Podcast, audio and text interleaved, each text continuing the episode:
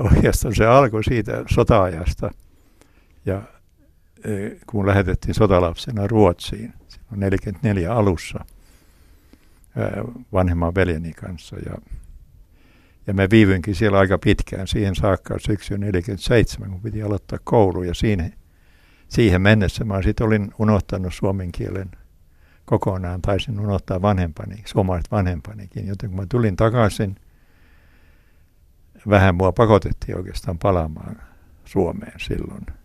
Onneksi mä olin Turusta kotona, mikä on kaksikielinen paikka, että se ei ollut mikään, mikään ongelma, että menin ruotsalaiseen ala-asteen kouluun, missä mä olin kolme vuotta, ja sitten mun vanhemmat halusivat mun suomenkieliseen oppikouluun, joten menin neljännellä suomalaisen kansakouluun, ja sieltä pyrin.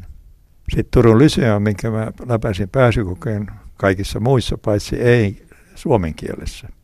Ja mä olin vielä vähän vajavainen suomen kielessä vielä silloinkin, kun mä olin kolme vuotta ollut Suomessa, mutta kyllä mä sitten syksyllä, just ennen kuin voitin toista ottaa uudestaan tämä koe, niin, niin läpäisin sen suomenkin kielen kokeen, mutta mä olin siis täysin kaksikielinen. Kyllä se on tälläkin hetkellä, mun on nämä kolme kieltä, sanoisin täysin yhdenvertaisia, suomi, ruotsi ja englanti. Se on aika vaikuttavaa. Ja tällä mm. ruotsin kielellä sitten myöhemmin oli aika iso merkitys työuralla, joka sitten vei sinne niin, ihan silloin, ympäri kun mä olin, sit, kun mä olin valmistunut, suorittanut maisterin tutkinnon ja siirtynyt Helsinkiin ja olin niin Suomen valtion palveluksessa, silloin tämä pohjoismainen yhteistyö oli kovin aktiivista. Joudun paljon matkustamaan sitten näissä Pohjoismaissa, Tukholmassa, Oslossa ja Kööpenhaminassa. Ja tätä kautta tuli sitten tämä tarjous lähteä ensin mentiin tuonne Afrikkaan, sen jälkeen Etelä-Amerikkaan, Brasiliaan, Rioon, missä nämä olympialaisikin oli. Näki paljon tuttuja paikkoja nyt kun sieltä televisiossa. Ja siitä eteenpäin sitten Aasiaan ja Indonesia ja Filippiineen ja Filippiiniltä sitten siirryttiin koko perheen voimin Yhdysvaltoihin, Washington DC:hin, jossa Maailmanpankin päämaja. Mä liityin silloin Maailmanpankkiin ja se alkuaika oli aika kovaa matkustamista ja perheelle se oli ehkä aika hankalaakin siinä, että mä olin jo ensimmäisestä syksystä suurimman osan aikaa poissa. Aasiassa enemmäkseen. Ne on pitkiä matkoja. Tämä sitten jatkuu aika pitkään. Ja mä olin myöhemmin myöskin, olin Suomen suurlähetystössä Washingtonissa niin kuin Suomen vienti keskuksen päällikkönä, mikä osa kaupallinen neuvos. Ja sen jälkeen, kun tämä kausi päättyi, siinä on määräajat, niin, niin silloin me jatkettiin asumista samalla paikkakunnalla. Ja, ja meidän lapset, mikä oli matkassa, ne oli hyvin, ja meidän tytär asuu edelleenkin siellä Yhdysvaltain kansalaisena ja meidän lapsenlapset, niin se on niin kuin luonnollista jatkaa tätä asumista. Missä vaiheessa sitten, sitten tiesitte, että kyllä aiotaan jäädä tänne Yhdysvaltoihin, että ette enää halunnut muuttaa esimerkiksi takaisin Suomeen? No oikeastaan kyllä sitä Suomenkin muuttoa ajateltiin, että se oli jo 70-luvun puolissa välissä. Olin ollut, mulla oli ollut tanskalainen työnantaja ja osittain norjalaisia, mutta tanskalainen. Ja me muutettiin Kööpenhaminaan vuonna 1975. Idea tässä oli minulla. Tämä on niin kuin yksi askel siis Suomeen, kun me muutetaan ensin Tanskaan ja Tanskasta mennään, muutetaan Suomeen. Mutta tämä ei niin kuin toteutunut tämmöinen suunnitelma osittain Suomessa. Oli tämä ensimmäisen öljykriisin jälkeen aika kova lama, aika huonot ajat ja eihän täällä, täällä ollut sellaisia työmahdollisuuksia. Ja monet täällä Suomessakin henkilöt, minkä mä tunsin hyvin, ihmetteli, miten se tänne nyt tulee, jos sulla on paljon mahdollisuuksia muualla. Se, se tausta, mikä minulla oli ja se kokemus, niin sillä ei ollut niin paljon käyttöarvoa täällä Suomessa. Hmm, eli mahdollisuudet oli Yhdysvalloissa paremmat. Paremmat ja maailmanlaajuisesti. Ja sitähän mä myöhemminkin on tehnyt, kun mä sen jälkeen kun mun maailmanpankkikauteni ja Suomen suurlähetystökauteni päättyi, mä perustin oman yrityksen. Ja se oli sellainen, että mä yleensä on ollut niin kuin subcontractor, projektipäällikkönä on sitten ollut amerikkalaisia firmoja, ranskalaisia firmoja ja vähän suomalaistakin, mutta enimmäkseen amerikkalaisia. No, kun paljon on asiantuntemusta ja kokemusta, niin sille riittää selvästi kysyntää. Mutta tällä hetkellä asut siis Virginian osavaltion puolella, Ne. kuitenkin vain noin 11-12 kilometriä valkoisesta talosta. Minkälainen paikka se on? Se pitää paikkansa. Me ollaan aika lähellä Washington DC. Me ollaan niin kuin joen toisella. Potomac-joki menee siitä välistä. Ja tämä on Northern Virginia, me kutsutaan sitä, että missä mä asun. Siinä on, meillä on noin 2,5 miljoonaa tämä Pohjois-Virginia osassa. Ja se on tämmöinen hyvin miellyttävä paikka asua ja, ja hyvin lehtevää aluetta, mutta myöskin high-tech, siis tämä usein me sanotaan tai ihmetellään vähän suomalaisia, minkä takia ne vaan tunkee tuonne Silicon Valley, Niin, Kalifornia. Kalifornia aina. Ne voisi hyvinkin, hyvinkin paljon mahdollisuuksia ihan meidän alueella. Siellä on tullut asuttua siinä samassa talossa nyt, minkä yli 40 vuotta. Me ei koko aika asuttu siellä, mutta me ostettiin se yli 40 vuotta sitten. Ja asut siellä ja toimit myös siis Finlandia Foundationin puheenjohtajana, eli tunnet tosi hyvin siis nämä Amerikan suomalaisten kuviot muualle. siis siten, että Finlandia Foundation National, minkä puheenjohtaja mä olen, se on niin kuin kattojärjestö.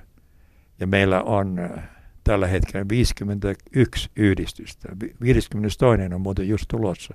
Korostan tätä, tätä rakennelmaa siinä mielessä, että kun me oltiin oltu pitkään ulkomailla, enkä mä ollut ollut suomalaisten palveluksessa silloin, kun me muutettiin Washingtoniin ja me liityin Maailmanpankkiin, niin meillä oli kiinnostusta päästä yhteyteen näihin suomalaisiin, Amerikan suomalaisiin tai Suomessa syntyneisiin. Ja me välittömästi silloin syksyllä 72, melko lailla tarkkaan 44 vuotta sitten, liityttiin tähän Finlandia Foundation National Capital Chapter, yksi näistä yhdistyksistä, siis suomeksi sanottuna pääkaupunkialueen Finlandia Foundation.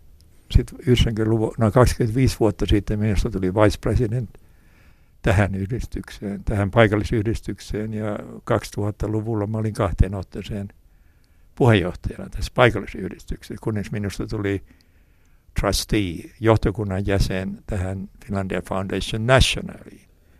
Ja, ja sen jälkeen noin neljä vuotta sitten minusta tuli koko, koko järjestön puheenjohtaja. Tämä meidän toimisto on Pasadenassa, Kaliforniassa, Los Angelesin kyljessä. Mutta meidän johtokunnan jäsenet ovat ympäri Yhdysvaltoja. Ja tämä on hyvin aktiivinen tietysti, kun on tällainen kattojärjestö ja Suomen, Amerikan suomalaisia on valtavan paljon. He on suurin ulkosuomalainen ryhmä. Joo. Ryhmä. Heitä on Mm. enemmän kuin ruotsin suomalaisia. Ja on paljon siis Amerikan suomalaisia, joita tapaa, mitkä ehkä tuntevat suomalaisen taustansa, mutta ovat täysin amerikkalaisia, ei osaa sanakaan suomea, eikä ole sen niin hirveästi kiinnostunutkaan tästä suomalais-amerikkalaisten toiminnasta, noin kulttuurijärjestö. Joten suurin osa näistä Amerikan suomalaisia on, on, on siis tällaisia, että ne on etnisesti, niin on suomalaistaustaa, mutta ne ei ole kovin aktiivisia näissä suomalais-amerikkalaisissa järjestöissä. Mutta sitten meillä on niitä, mitkä on hyvinkin aktiivisia. Tähän, äh, tämän Finlandia Foundationin perusti vuonna 1953 konsuli George Paloheimo, Yrjö Paloheimo, mikä on aika tunnettu suku Suomessa.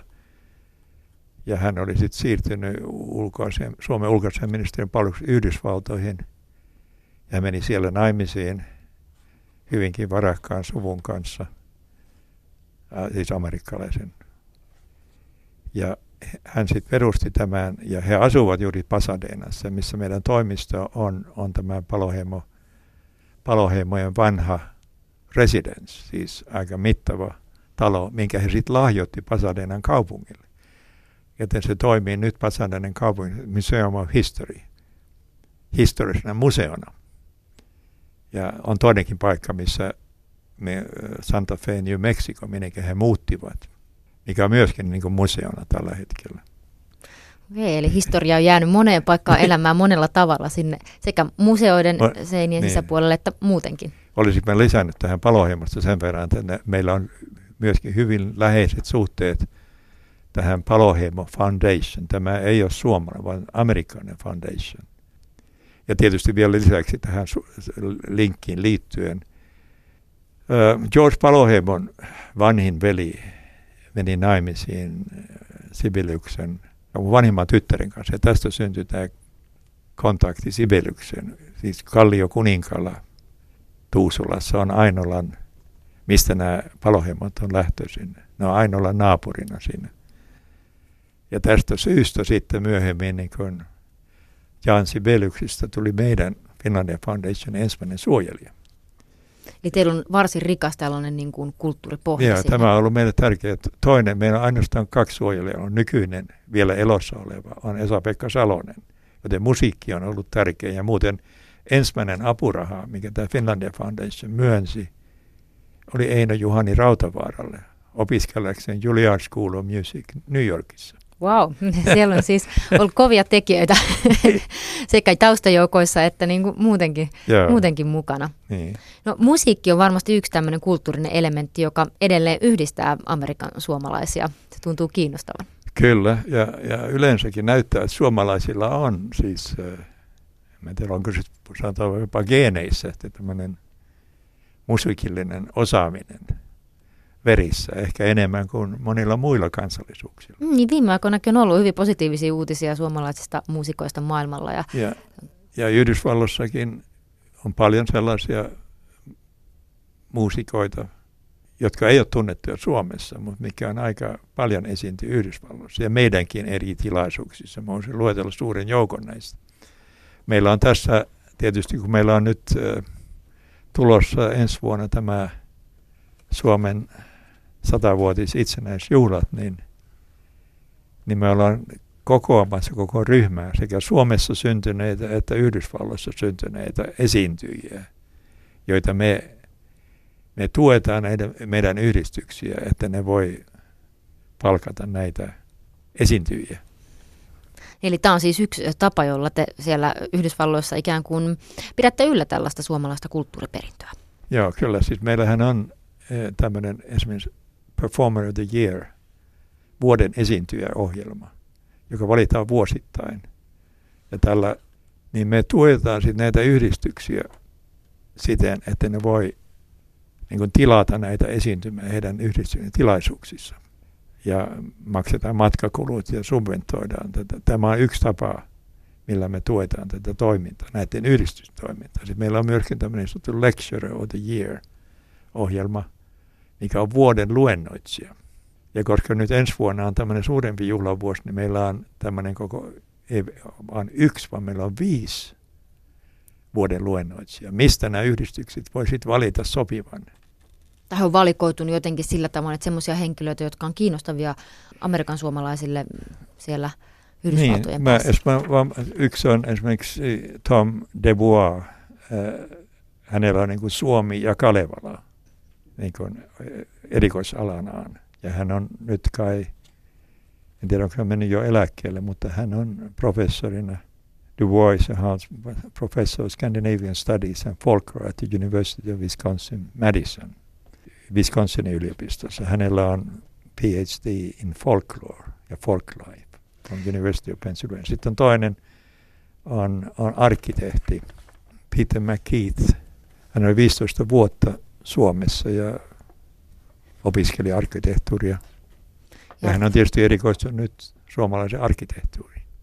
Se tietysti on kiinnostavaa. Varmaan monet silläkin on tietenkin äh, nähnyt Yhdysvalloissa on muita, tai on tällaisia tunnettuja suomalaisten arkkitehtien suunnittelemia maamerkkejä. Maamerkkejä varmaan se herättää paljon kiinnostusta. Joo, joo.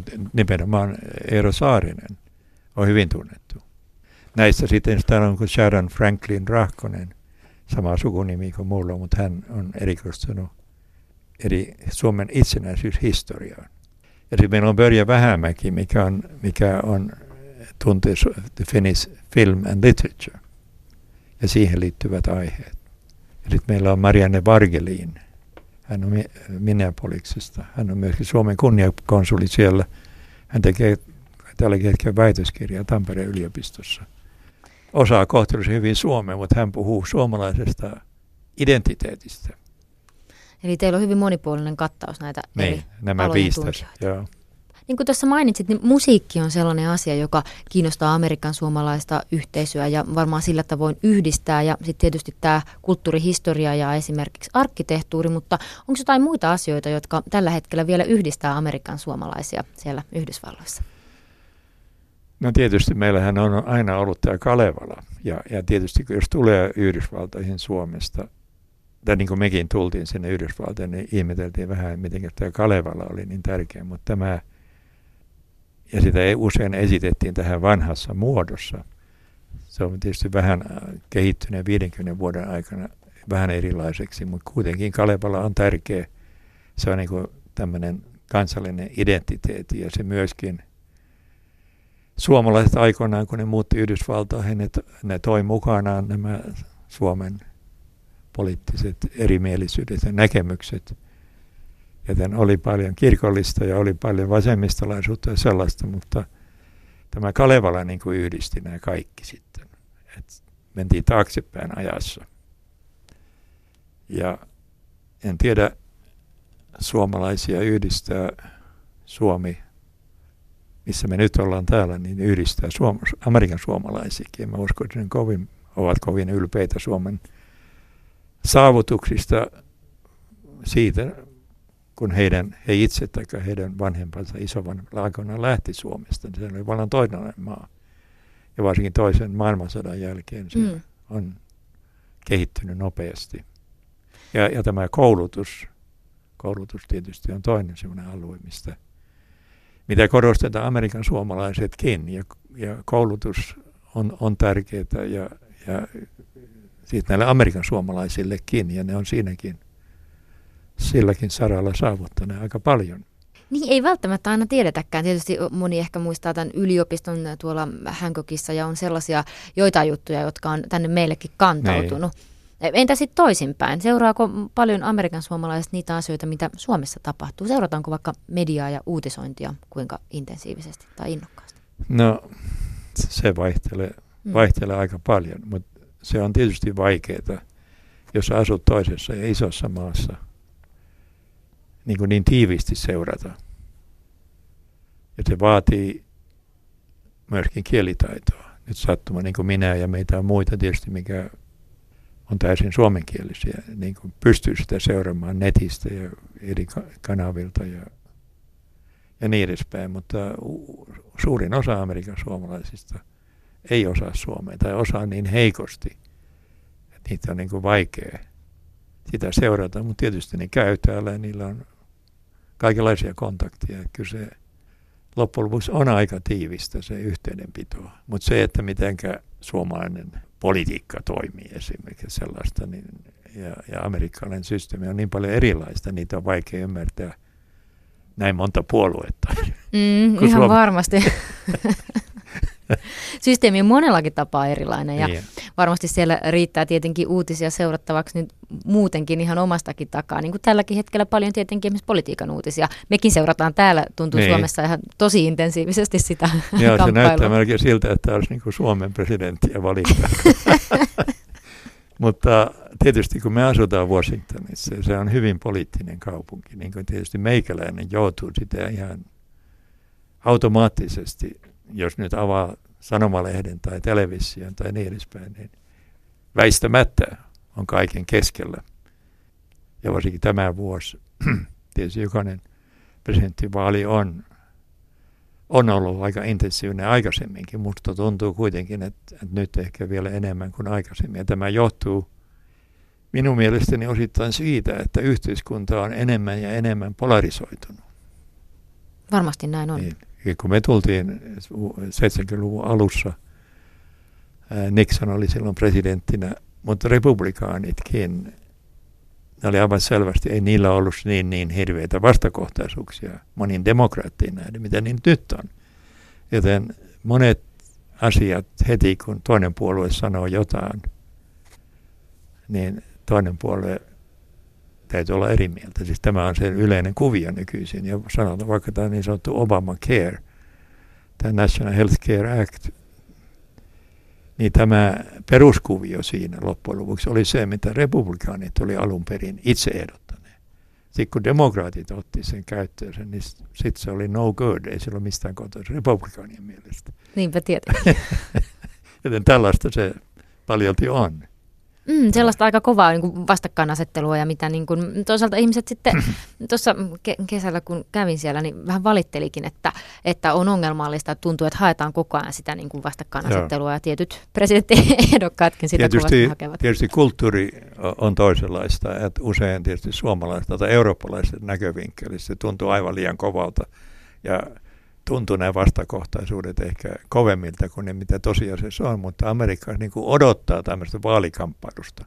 Silloin on kaikki keinot käytettävissä ja usein sanovat sellaista, mikä ehkä pitäisi johtaa syytteeseen kunnianloukkauksesta jossakin muussa yhteydessä, mutta se on niin kuin, näyttää olevan, näyttää olevan niin kuin hyväksytty tai odotettavissa. Ne sanoo, joo, tämä on vaalikamppailu. Sitten kun vaalit on ohi ja joku on valittu, niin sitten tilanne on toinen – ja henkilö käyttäytyy toisella lailla. Mm, se on kuin olisi kaksi henkilöä, että on ensin se kampanjoija ja sen jälkeen pitäisi olla vielä hyvä niin kuin johtaja. Joo, joo, täl, tällaista se on. Et tietysti jopa me, kun asuttu niin pitkään Yhdysvalloissa, ja kyllä se meikäläistä rasittaa koko tämä, miten siinä toimitaan. Ja ei se voi olla jättämättä jotain jälkiä pidemmällekin, ettei sitä niin kuin voi kokonaan unohtaa, mitä on tullut sanottua. Mm, ja sitten varsinkin kun liikkuu paljon sellaisia asioita, jotka ei ole esimerkiksi totta, niin se on tietysti aika vaikea. Jaksaako jokainen ihminen, joka vaikka mediaa seuraa, niin aina tarkistaa, että onko nämä kaikki jutut, mitä tässä... Joo, ja, ja suurin osa väestöstä saattaa olla, että se pätee muuallekin, niin kuin Suomessakin. Ei niin, kuin niin pitkälle tutkia, analysoi, vaan ne kuulee uutisia jostakin. Ja sitten ne periaatteessa hyväksyy sellaisen, mitä sanotaan, ilman että ne olisi tutkinut sen todenperäisyyttä. Täm, täm, tätähän se politiikka paljolti on. Että koetetaan vaikuttaa ihmisten mielipiteisiin. Ja, ja Yhdysvallat on tosiaankin, mä uskoisin, edelläkävijä maa mielipiteisiin vaikuttamaan. Ei se pelkästään politiikassa, se voi olla ihan mistä tahansa, vaikka auton ostamista, minkä tyyppisen auton saa ostaa tai niin edespäin. Mm, eli tämmöinen retoriikka ja markkinointi hallitaan hyvin. Se on se markkinointi on, on todella ehkä yksi niitä tärkeimpiä avuja, mitä amerikkalaisilla on. Että ne on todella hyviä markkinoimia. Suomalaisetkin muuten ehkä pitäisi käyttää sitä vielä enemmän hyväksi. Mennä ihan toiseen alueen, ei politiikkaa, vaan ihan vaikka Suomen viennin edistämiseen sellaista, niin kuin mä olen usein sanonut, että japanilaiset, eihän ne japanilaiset myy japanilaisia autoja Yhdysvalloissa, ne on amerikkalaiset. Japanilaiset on palkannut ne ja maksaa niille kunnollisesti. Ja samoin nyt korealaiset on todella menestyksekkäitä. Ne tekevät sitä ihan samaa. Mutta suomalaisilla on tietynlainen taipumus niin kuin toimia omiin eväin enemmän kuin ehkä olisi tarviskaan. Mistä Ossi Rahkonen arvioit, että tämmöinen johtuu? Meillä paljon puhutaan nimittäin tästä kyllä, että ei ehkä aina osata markkinoida asioita tai niin paljon kuin ehkä, ehkä sitten pitäisi. Niin, se on, kyllä mä luulen osittain se on ihan kansan luonteestakin ja Suomen historiasta ja kaikki. Tässä on niin koitettu toimia omillaan niin kauan, eikä osattu sekä lännestä tai idästä, niin suomalaiset tietyllä lailla suhtautuu epäilen. Joten tästä täytyy niin kuin ajatus, että me toimitaan itsenäisesti ja koetaan tehdä tämä itse. Mutta kyllä siinä täytyy niin kuin omaksua nämä toiset kulttuurit ja miten tavat toimia, on sitten Yhdysvalloissa tai Ruotsissa tai niin edespäin. Ja käyttää niitä etuja tai näiden maalaisten resursseja hyväksi enemmän kuin tähän saakka on, on käytetty. Ja sitten myöskin esimerkiksi ulkomailla tai Yhdysvalloissakin, mikä on hyvin suuri maa, niin se, että suomalainen yritys, mikä suomalaisessa mittakaavassa on suuri yritys, ei ehkä Yhdysvaltain mittakaavassa ole kovin iso. Mutta nämä pienemmätkin yritykset, niin ne koittaa Yhdysvalloissakin ehkä pyrkiä toimimaan enemmän täysin itsellisesti. Mutta yleensä se saattaa olla tämmöiset niin kuin toimii in joint venture, siis y- yhteistoiminnassa, taikka alihankkijoina aloittaa siitä. Ja se saattaa olla helpompi alku, kun koettaa päästä itse omillaan liikkeelle. Mm. Tämä on kokonaan toinen historia ja toinen, toinen keskusteluaihe, mutta siihen mä oon paljon käyttänyt aikaa, niin myöskin tämän Finlandia Foundationin ulkopuolella. Mehän ei ole mikään kaupallinen yritys eikä poliittinen yritys, vaan täysin kulttuurijärjestö. Mm. Mutta joka tapauksessa niin varmasti on siis näin, että on tiettyjä asioita, joita esimerkiksi Suomessa yrityksetkin voisi oppia yrityskulttuurinsa ehkä, ehkä yhdysvaltalaiselta puolelta ja miksei vaikka päinvastoinkin sitten joissain muissa niin, asioissa. Niin, kyllä. Tietysti tätä varmasti jotkut sanoo, jos kuuntelee tätä, niin joo, me kyllä me tämä tiedetään ja näinhän me tehdäänkin. Jotkut tekevät, mutta monet eivät. Ja, ja ehkä mä oon tässä kun mä olen ollut Helsingissä, niin meillä oli näiden kauppakamarin, mä olen myöskin kauppakamarin johtokunnassa meidän alueella ja keskustelua, miten suomalaiset yritykset pärjäisivät paremmin. Niin täällä kyllä on ollut ehkä vähän ollut niin, että tämä julkinen tuki tai, tai halutaan antaa tätä julkista tukea, on sitten valtion tai paikallista, niin se saattaa johtaa, lyödä vähän takapakkia, jos pidetään liian paljon handholding, liian paljon avustetaan, niin, niin se saattaa tuntua liian kovalta siitä astua. Ah, niin kuin omilleen sitten. Niin, omilleen. Että et siinä täytyisi olla siis tietynlainen koulutus, miten tästä edetään. Ja, ja mä sanoisin, Suomessa tämä julkinen tuki on lisääntynyt huomat merkittävästi vuosien mittaan. Jotkut sanoo, että se on hyvä asia. Jotkut voi sanoa, niin, tietyn edellytyksen, mutta se saattaa olla myöskin, että se lyö vähän takapakkia, että saadaan liian paljon tukea. Tämä suomalainen tapa toimia, siis tästä voisi puhua paljonkin, niin se on hyvin tyypillistä, eikä se liity pelkästään kaupalliseen toimintaan, vaan kaikenlaisen toimintaan. Että Suomessa me halutaan toimia keskenemme ulkomaillakin pienissä ryhmissä, mutta välttämättä meidän pitäisi ehkä laajentaa sitä piiriä vähän. Et tietysti meidänkin toimintamme Finlandia Foundationin puitteissa, niin kaikki ovat tervetulleita. Ei niitä tarvitse olla mitään etnistä suomalaistausta. Jos ne ovat kiinnostuneet Suomesta ja suomalaisten kulttuurista, me koetaan sitä niin kuin laajentaa. Ja sama se koskee niin kuin musiikkia tai koulutusta ja kaikki näitä aloja. Ja me saadaan vedettyä enemmän ihmisiä mukaan, muitakin kuin suomalaistaustaisia. No tämän toimintatavan muuttaminen, mitä se sitten käytännössä konkreettisesti voisi tarkoittaa? Voisiko se tarkoittaa niin kuin jotain rohkeammin ottaa globaaleja yhteistyökumppaneja? Mitä kaikkea se voisi olla? Niin, puhutaan nyt lähinnä vain Yhdysvalloissa. Se on riittävän globaali, sanoisin monelle suomalaiselle, suomalaisyrityksellekin, että se on aivan riittävän iso markkina.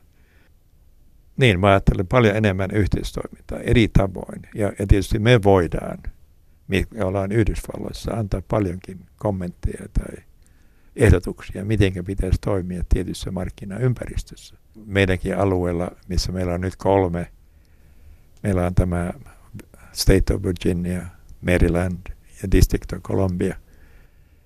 Nämä on kaikki poliittisesti, heillä on omat edustuslaitoksensa ja, ja oma hallintorakennelmansa ja niin edespäin. Ja joka ja nämä alueet kilpailevat niin keskenään myöskin. Ja näitä voidaan niin kuin pelata vastakkainkin, jos haluaa, ja tällä saada hyötyä. Jos sä mainitset, haluat perustaa jonkun yrityksen tai vaikka Maryland, että sä oot jo käynyt tuolla Virginian puolella ja näyttää olevan hyviä mahdollisuuksia, sä saat parempia tarjouksia. Mutta tässä se tarvitsee paljon siis tällaista neuvonantoa, miten se toimit näissä mm. tilanteissa. Tässä tietysti voidaan tehdä paljonkin. No, haluaisin kysyä sitten vielä ensi vuodesta ja tietysti on iso juhlavuosi kyseessä ja teilläkin sitten varmasti, mm, niin kuin tuossa puhuttiin aikaisemminkin, niin näkyy Finlandia Foundationissa monella tavalla Suomen satavuotisjuhlavuosi. Onko jotain, mitä erityisesti itse odotat erityisellä kiinnostuksella tuosta ensi vuodesta? Niin varsin ensin mainin, meillähän oli tämä Sibeliuksen juhlavuosi viime vuosi. Sibeliuksen 150-vuotisjuhla, niin kuin mä mainitsin, hän oli meidän ensimmäinen suojelija. Ja me ollaan nyt niin kuin tietyllä lailla jo saatu kokemusta siitä. Meillä oli Yhdysvalloissa kai 200 Sibelius-konserttia, josta me oltiin sponsoroimassa yli 50 suoraan, mm. ja meillä oli sormet pelissä 50 toisessa, eli noin sadassa konsertissa. Ja tämä Suomi 100 on nyt on ajateltu olevan vielä laajempi kuin tämä Sibelius-vuosi. Ja on selvästi enemmän kiinnostusta näiden meidän paikallisyhdistyksilläkin. Jokainen haluaa järjestää jotain. Ja me ollaan siis tarjoamassa niille pakettia, esimerkiksi tämä Finlandia Foundation National, siten, että me voidaan antaa tietty rahasumma, mitä ne voi hakea meiltä. Siis ne esittää, me ajatan tehdä tämmöinen tämmöinen tilaisuus ja me tarvitaan siihen tukea. Sitten meillä on nämä vuoden esiintyjät. Meillä on niin kuin Suomi 100 ohjelma, missä on mainittu koko joukko esiintyjiä, joita me sitten tarjotaan subventoituihin hintoihin näille yhdistyksille. No, ennen kuin päästään sinut Ossi Rahkonen jatkamaan matkaa, niin haluaisin vielä kysyä, että kaikkien näiden vuosikymmenten jälkeen, kun olet asunut ulkomailla, niin onko jotain, mitä erityisesti kaipaat Suomesta? No, mehän käytellä aika usein ja meillä on jopa asunto Helsingissä ja kesäasunto Nauvossa. Ja meillä on paljon sukulaisia ja tuttavia. Et me ollaan aika tiiviisti Suomen kanssa tekemisissä. Kyllä mä luulen, että se on Suomen luonto, mikä ehkä on sellainen, mikä meille on tärkeä ja myöskin kaikille vierailijoille. Meillä on tänäkin kesänä käynyt montakin amerikkalaista täällä Suomessa ja ne on kaikki innostuneita tähän. Tykkää saaristosta ja saaristosta ja kaikista ja miksei ihan suomalaisistakin ne kehuu näitä suomalaisia. Ainakin suomalaiset on ulkomaalaisille kovin vieraanvaraisia ja ystävällisiä. Ne amerikkalaiset, amerikkalaiset pitää kovin paljon vierailustaan tai asumisestaan Suomessa. Jopa niinkin, että töikskin pariskunta, jos lähti mun läheinen tuttavan ja hänen miehensä, mikä on Yhdysvaltain State Department ulkoisen ministeriöstä eläkkeelle mennyt. Heillä on kaksi poikaa, eikä niillä ole mitään velvollisuutta käydä Suomen armeijaa. Ne on senkin käyneet. Ne halus tulla. niin, Joo. Mikä siinä just kokee, että siinä on sitten semmoinen elämys, jonka haluaa, haluaa no, ainakin niin kuin miespuolisena ajattelen, että se on hyvä idea, koska sehän on tietysti semmoinen koulu, mitä miekin on käynyt, että se ainakin nuorille miehille luo vähän enemmän kuria niiden elämään, mikä hyödyksi ehkä myöhemmin.